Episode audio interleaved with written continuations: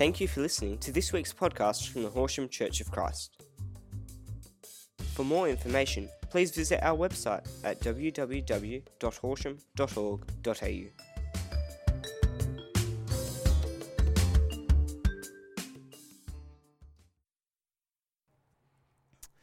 All right, so uh, we, we are, um, yeah, we started the year, uh, started the year uh, looking at our vision and values, which is uh, probably part of the reason why uh, people say that I need to go and explore these trips and have these opportunities, which I'm incredibly grateful for.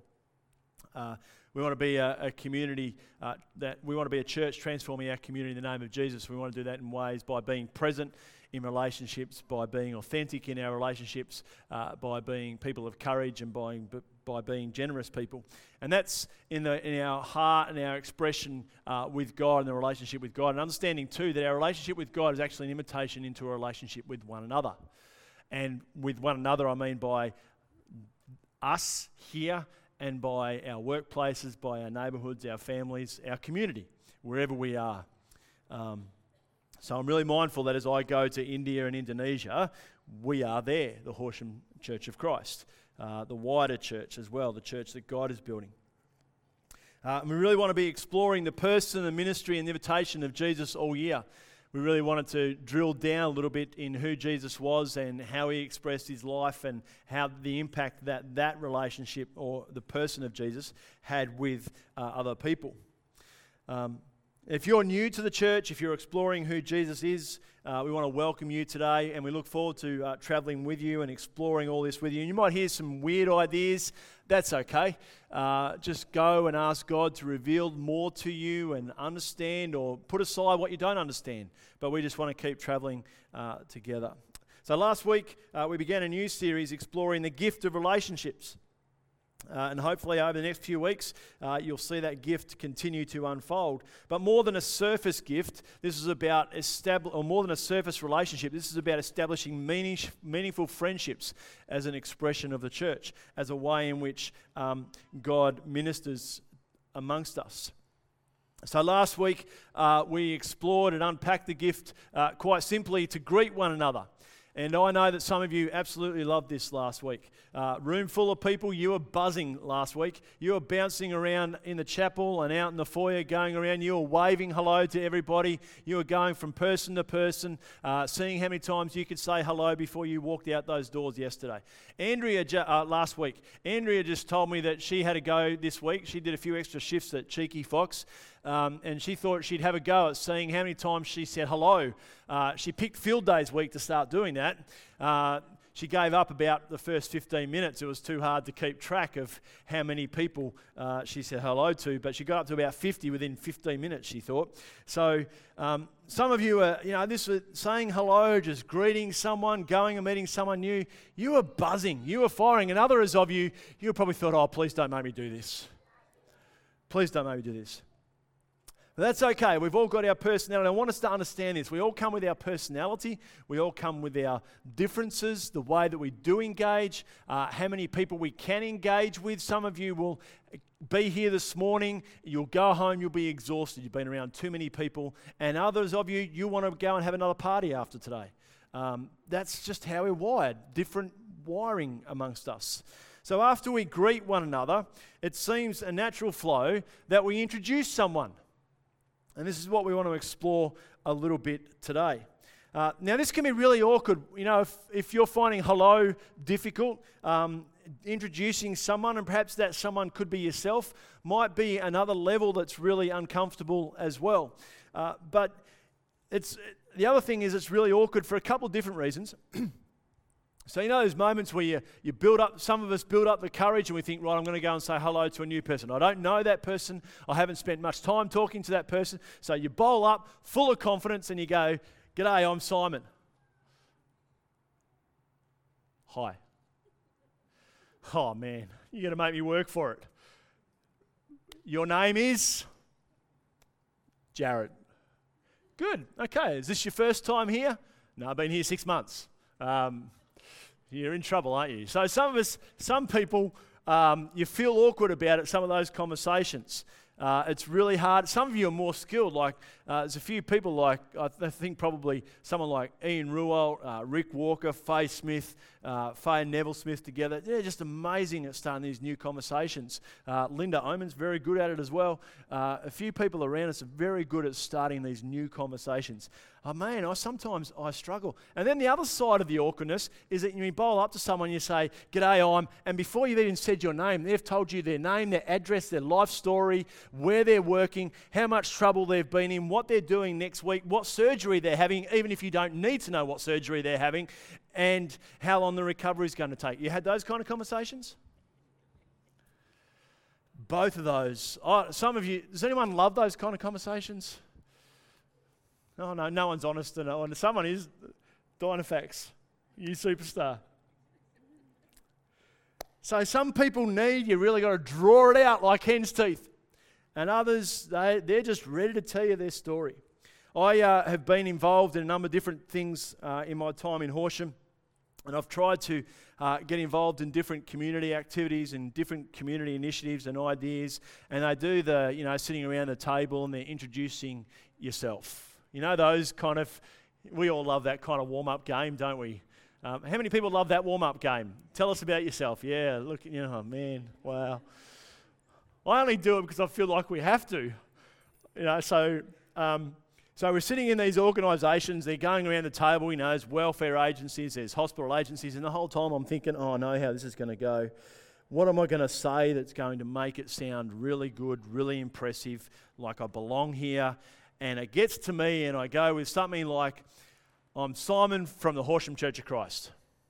And again, those crickets just spread around the room. There's just this heaviness that comes about, and I think some of it's suspicion about what do you want.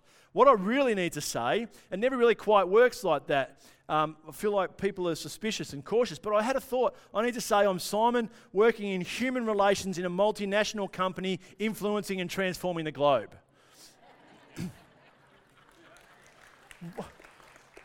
Why can't I think of that? Um, but anyway, but the other side, that's actually really good, isn't it? Took, took, see, took me all week to think of that. Um, but the problem is, it can be too easy to assume the way, the, the, way some organisations, if I go and sit around those tables, they say, "Oh, someone from the church. What do they want?" And, or there's suspicion or caution about it. But we're all very good at that, whether we like it or not. I think we all have a concept of how we view other people, how we experience other people, and that becomes the lens. We, it's too easy to see others as an inconvenience or a disruption or kind of put people in a basket somewhere and say, this is the kind of person that they are, or this temperament, this personality. And it actually increases disconnection and loneliness. But actually, to introduce someone requires all of us to think a little bit differently and outside the box. So, introdu- to introduce this, I wanted to tell the story from Luke chapter 7, or read firstly the story from Luke chapter 7. And if you've got your Bibles or your version, feel free to follow along, however, you've got your Bible. Um, Jesus has been really active in ministry, doing some powerful things, preaching the word, uh, calling disciples to come and follow him. And then we read this story in Luke chapter 7 when one of the Pharisees, uh, a religious leader, an important person, seen as an important person, someone of status in a local town, uh, invited Jesus to have dinner with him, Jesus went to the Pharisee's house and reclined at the table. Now, reclined, it's not like you've got a lazy boy at these tables. Um, you're essentially laying on the floor with your head close to the table, leaning against your elbow, picking at the food, and your feet going out. All right, just to give you some kind of image. A woman in that town who lived a sinful life learned that Jesus was eating at the Pharisee's house. So she came there with an alabaster jar of perfume. Now, I want you to listen here. I want you to listen to how people, we already know this woman is sinful. The author has already seen this as an important statement to say that this woman is known by her sin or because of her sin. In verse 38, as she stood behind Jesus, at his feet, weeping, she began to wet his feet with her tears. And then she wiped them with her hair, kissed them, and poured perfume on them. When the Pharisee who had invited him saw this, he said to himself, If this man were a prophet. So this Pharisee doesn't even fully understand who Jesus is, only calling him a prophet. he would know who is touching him and what kind of woman she is, that she is a sinner. You see how we can so easily put people in baskets. Now, maybe we're not so brazen to walk around and say, oh, that, woman, that person, that woman, that man, they're a sinner. But I think we, are, we can be very good at uh, looking at people or knowing our experience of people, and that becomes the defining feature of them. Now, Jesus goes to tell a story, and he tells a story about forgiveness and how we respond out of forgiveness, out of understanding how much we have been forgiven and how we express that forgiveness. And then he goes on, and I just really want to focus on one statement, one question that Jesus asks. He turns toward the woman, so he's looking at the woman, weeping over his feet, not even paying any attention to the man who invited him to his house, so get the power of that image. And he asks the question of the host Do you see this woman? Now, Jesus isn't denying that she's a sinful woman. Jesus isn't justifying, explaining, or even defending her. He is asking his host do you see her? Do you see her? I think it's a great question as we think about what it might be like to introduce someone or even introduce ourselves. Um, the first part in being able to introduce someone is seeing someone. but seeing someone beyond our experience, and I'll get I'll unpack that a little bit more shortly. But um, not everyone could accept Jesus. Not everyone wanted to be in a relationship with him.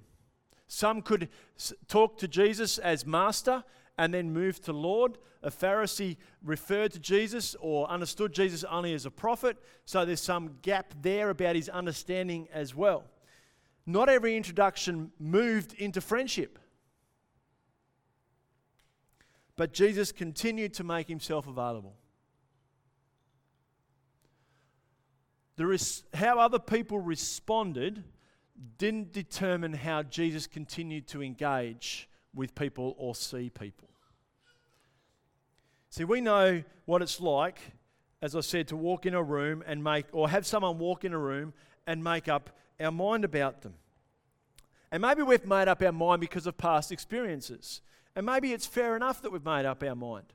There could be valid reasons as to why we need to protect ourselves. If someone walked into this house today and some of us might have a cold chill go down our spine, it would be a story or it would be a, a, a, relationship or a conversation that would cause us to have warning about that person, maybe.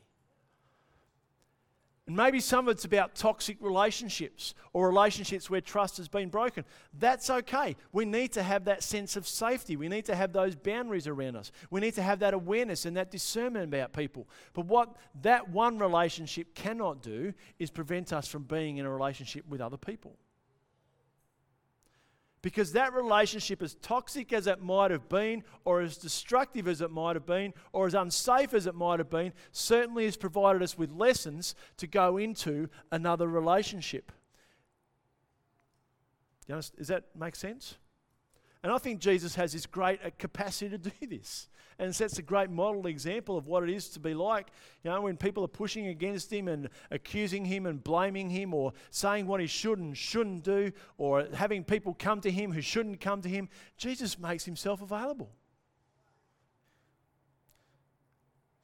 We need the challenge that we have is we can guard against other people so much that we are here but never really present. That we notice without really ever seeing anybody.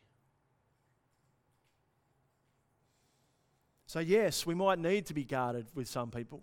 We might need to be cautious in some relationships. We might need to put safety boundaries. We might need to be sure that we don't trust some people because they've broken that trust. But that doesn't mean that we can live a guarded life. That's a sad life to live. The reality about friendships that many of us will know is that a few, only a few, will last a lifetime. Many of us will have a few friendships that we've had maybe one, two, ten, twenty years. And maybe we can count them on one hand You're doing pretty well if you can do that. That's a gift that not everybody has. Others of us have friendships that have been seasonal. We're, we're there and we're all in, and they've been in all in for us. And then when that kind of circumstance and that situation fades away, it just kind of slowly petters out. Or the conversations change, or we change, or we have children and they don't have children, or we get married and they don't get married, or we move away, and despite email, Facebook, and phones, the relationship changes. We change, they change. But we are always invited to look and to see, I think, beyond our own perceptions, our own ideas, or what I want to say, to be able to communicate the good news of Jesus Christ. Another story here for you. Uh, in Damascus, there was a disciple named Ananias. The Lord called to him in a vision, Ananias. So this is in Acts chapter 9. The early church had been going boom. Uh, this is just after um, Saul had had this conversion experience on the way to Damascus, uh, and he he encounters the living Lord. He, Saul becomes Paul, uh, and at the moment he's blinded. You'll see how this unfolds. So, Ananias, the Lord called to him in a vision, Ananias. Yes, Lord, he answered. The Lord told him, Go to the house of Judas on Straight Street and ask. Straight Street. How original is that? Like, anyway, sorry, just tickled my fancy just then. Uh, and ask for a man from Tarsus named Saul, for he is praying. In a vision, he has seen a man named Ananias come and place his hands on him uh, to restore his sight. Just capture that there for a sec. Saul, who was persecuting the church, has already had a vision about how he's have his res- sight restored. Ananias answers, Lord, verse 13, I've heard many reports about this man and all the harm he has done to your holy people in Jerusalem. Lord, this is what I know. This is my experience. This is what others have said to me. This is what I have seen. This is my perception. This is my experience. Are you kidding me right now, God? And that he has come here. It's not even just what I've heard, but I know he is on his way with authority from the chief priest to arrest all who can on your name. Now, you probably know you're going to be in a fair bit of trouble if you're arguing with God. But the Lord said to Ananias, Go. This man is my chosen instrument to proclaim my name to the Gentiles and their kings and to the people of Israel. I will show him how much he must suffer for my name. Then Ananias said, Oh, beauty, if he's going to suffer for it, let's go. No, he didn't say that at all. Then Ananias went to the house and entered it. Placing his hands on Saul, he said, Brother Saul. The Lord Jesus, the Lord Jesus, who appeared to you on the road as you were coming here, has sent me so that you may see again and be filled with the Holy Spirit. Did you notice the shift? What needs to happen in your heart or in the heart of Ananias, in my heart and in my head, to move from I have heard reports about this man and all the harm he has done and the authority that he has given to arrest everyone who proclaims your name, to call this same man brother. What needs to happen to move our attitude and our mindsets from being fearful to family? Now, please don't misunderstand me. This isn't about placing ourselves in toxic, destructive relationships. This is about being open to the call, the vision, and the work of the Holy Spirit and the relationships that the Holy Spirit might be asking us to be proactive in. Okay, so it's, it's not about you. If you're, unless you're feeling called by God, I'm not asking you to jump back into toxic, unhealthy relationships. Because I don't think that's the heart of the Father either. But to have eyes opened. So, this one introduction becomes a powerful witness and expression of love. This one introduction, one introduction, becomes the source of 75% of our New Testament. Wrap your head around that. And it's enough that Paul, it's enough of a witness that Paul actually remembers Ananias in his testimony. As Paul is telling his testimony in, in defense, uh, he says, He stood beside me. He stood beside me. Why is that so important that Paul says that, do you think? you can come and talk to me later. Tom's ready to answer the question. Hot cross buns and everything, mate. Well done. He stood beside me and said, Brother Saul, receive your sight. And at that very moment, I was able to see. One introduction. Anyone know what happened to Ananias after that? Nope. That's it. That's all we know about Ananias. Acts chapter 9, Acts 22. There's a couple of other Ananias throughout the scriptures, but this one particularly, one introduction. Changed the world. See, part of our problem, I think, at times, is that we like the heroes of the faith. You know, we celebrate the Paul, we celebrate the Peter, we celebrate the Moses, we celebrate um, the Marys, the Elizabeths. People who have done great things, achieved great things, accomplished great things, built great things. The impact is immediate and it's seen. But what if we were the people who introduced that one?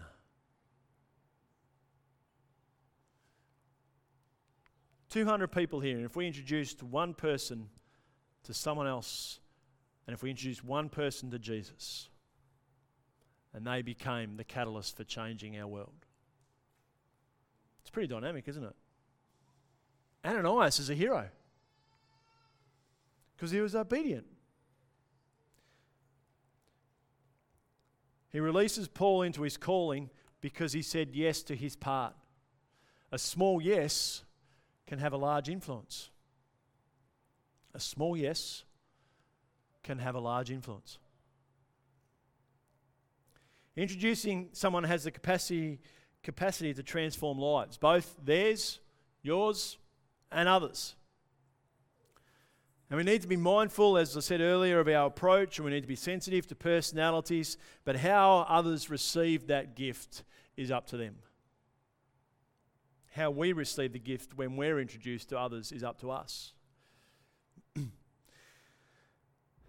I know that I've had uh, conversations with people at various times, and particularly in the changing nature of the church, and this is part of the reason why I wanted to do this series, was because we recognise our church is changing dramatically.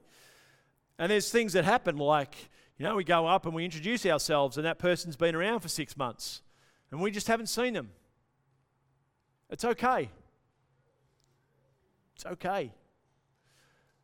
Or um, we go up and uh, introduce ourselves, and uh, they say, Oh, yeah, we met you last week, and you've forgotten their name.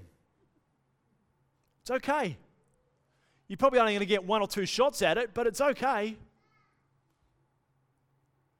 We're human and we all understand that, and that's not an excuse. That's actually a, a motivation, motivation to actually say, Yeah, I might be human, but hey, I've, I've got to have a crack at this again. Because we don't want to be people of fear. We want to people who create family and friendships. And that's changing and it's awkward and it can be messy. But it's okay because I believe God's got this. And He actually wants us to continue to do this. I think He set examples throughout scriptures about small introductions that have had large influences. We can admit our mistakes, we can acknowledge, and we can. Rep- and uh, if you're forgetting people's names, just repeat it. I don't. If you have to repeat their name 25 times in a 30 second conversation, you won't forget their name again. But introducing someone creates opportunities. It creates opportunities so that people feel welcome. It creates opportunities so that people know that we're interested. They're seen or known. And they're safe. I can't, I can't quite imagine how Paul must have been feeling as he showed up to the house of Ananias knowing he was the one that had been in a position of power and authority, the one who had been about destroying and persecution, I, I, I, can only imagine what must have been going through his head and his heart at that time as he knocked on that door. I can only imagine what might have been happening for Ananias as he welcomed Paul into his house. But to see Paul, to see Paul as the Lord had seen him, that's some kind of obedience right there, isn't it? And the greatest introduction we can make is to invite people to discover a relationship with Jesus. Now, I want us to take a deep breath here because we all have ideas about what this looks like. Listen to these texts. I know we're moving around a bit, but I hope it's really helpful and something you can take away. Izzy, can you press the down arrow for me, please? No, it's packed it in order. Oh, that's right. No, John chapter 1. The next day, John was there again with two of his disciples, early in Jesus' ministry, as recorded in the Gospel of John. When he saw Jesus passing by, he said, Look, the Lamb of God. When the two disciples heard him say this, they followed Jesus. Turning around, Jesus saw them following and said, What do you want? They said, Rabbi, means teacher, where are you staying? Come, he replied, and you will see. Philip found Nathanael and told him, We have found the one Moses wrote about in the law and about whom the prophets also wrote, Jesus of Nazareth, the son of Joseph. Nazareth? Can anything good come from here? Uh, there, sorry, Nathanael asked. Come and see. Now, if you had someone asking you about Jesus, do you reckon you could say those three words? Come and see. Now, that's not necessarily come to church. It might depend on your relationship, it might depend on the conversations. It might be come along to a Sunday service and just see. No pressure. Just come and see. John chapter 4, then leaving her water jar, the woman, I uh, remember John chapter 4 is the woman uh, at the well, Samaritan woman at the well. Another woman, another sinful woman, shock horror. Um, then, leaving her water jar, the woman went back to the town and said to the people, Come, see. A man who told me everything I ever did. Could this be the Messiah? That's all she needed to say for that whole town to come out and see Jesus. Could it be that because, and I say shock horror about another woman, another sinful woman, or seen as a sinful woman, because this is the whole story of Jesus. encountering and seeing and introducing himself to the people that he shouldn't have been. And this one statement from this one woman, this woman who had, it seems to be ostracized and cast out and neglected, not part of the community, come see a man who told me everything I ever did. And it's not a statement of fear. Do you hear that? It's not a statement of shame, it's just this truth. This man, he knows everything. Could this be the Messiah? Could the, he still accepts me? Could this be the Messiah? This one man, despite everything that I've ever done, he knew that I was married multiple times and the guy I was living with now wasn't my husband. And I feel the best I've ever felt. Could this be the Messiah? Would you like to come and see that kind of guy?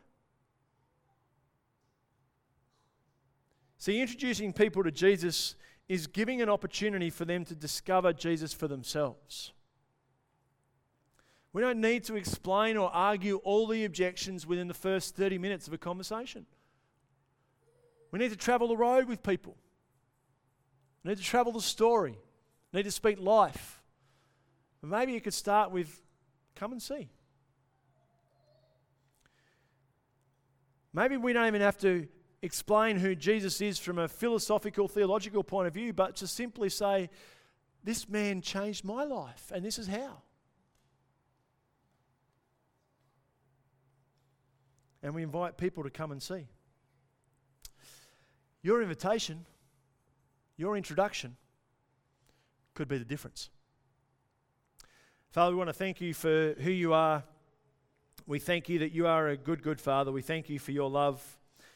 We thank you for your faithfulness. We thank you for the example of Jesus. We thank you for your heart, for all people to come to know you, that you don't want anyone, you don't want anyone to miss out on knowing you.